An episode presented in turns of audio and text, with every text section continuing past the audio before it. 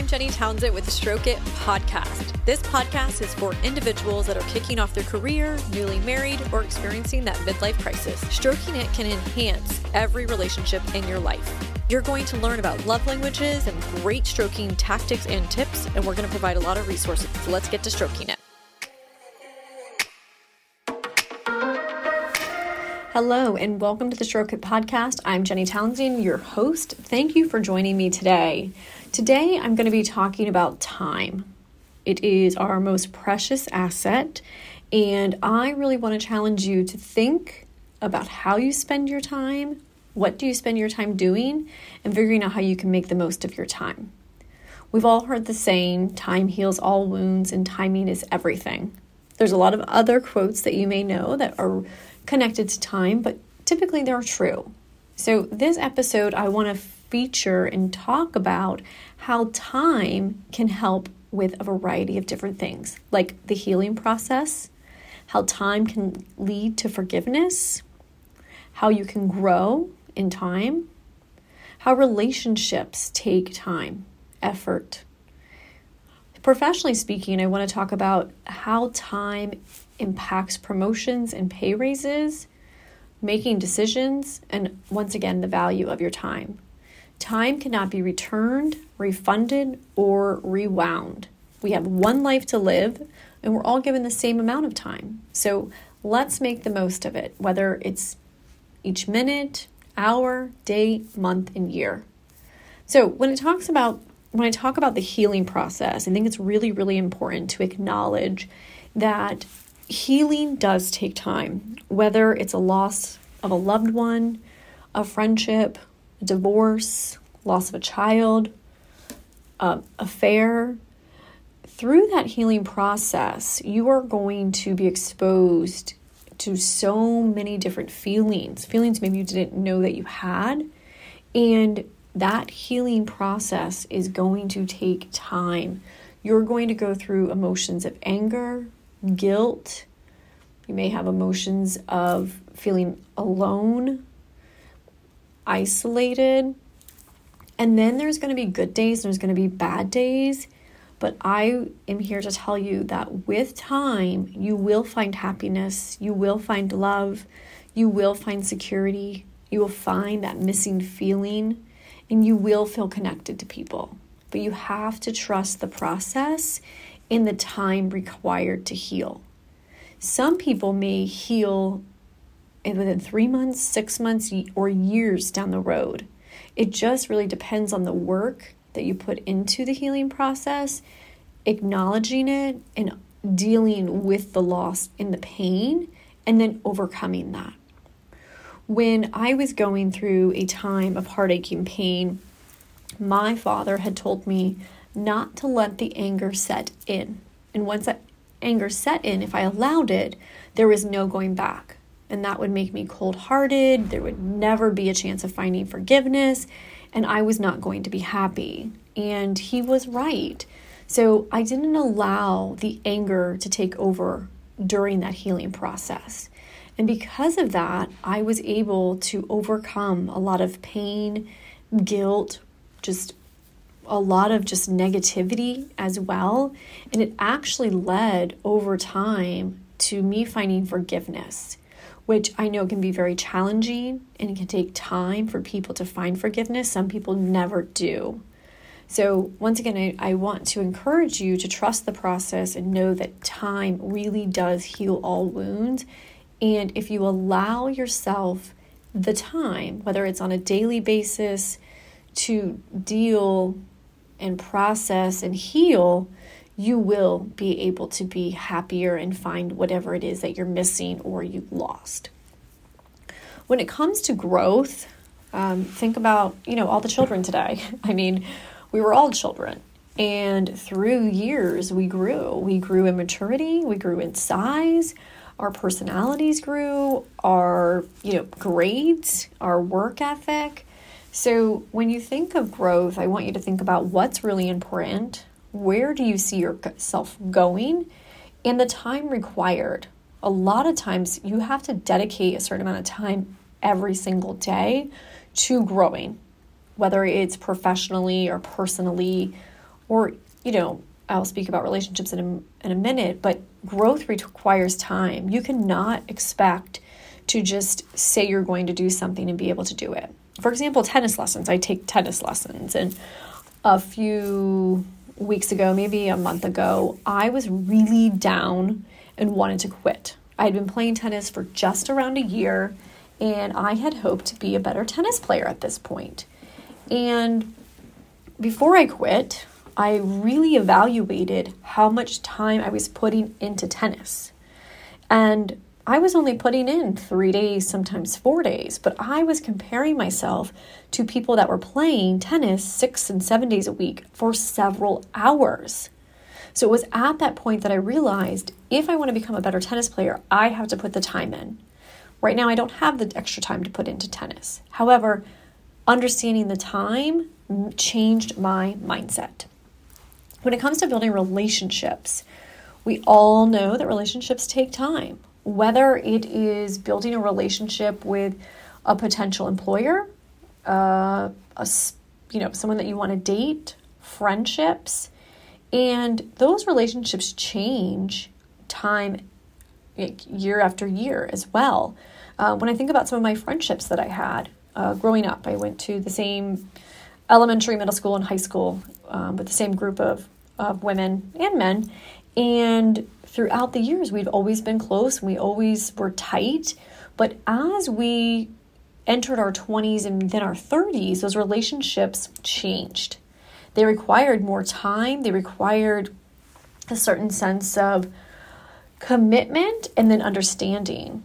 And through time, some of those relationships completely faded. So think about relationships as, you know, the building blocks. And they're going to take time and they're going to take commitment and they're going to maybe require you to step out of your comfort zone. Maybe not be selfish with your time because you need to give time to others as well. And just overall, when I think about my marriage, when I was building my business, I was dedicating all my time to my business. I wasn't dedicating any time at home. And looking back, I, you know, have some regrets and there's a little bit of guilt that I wasn't home and I wasn't putting in the time that I needed to. And because I didn't put in that time, things happened. So now, fast forward several years later, I make sure I'm at home at certain hours of the day, working on my relationship and providing that time or quality time to my husband and to our marriage as well. So when you think about that time, think about where you're spending it when you're wanting to build those relationships.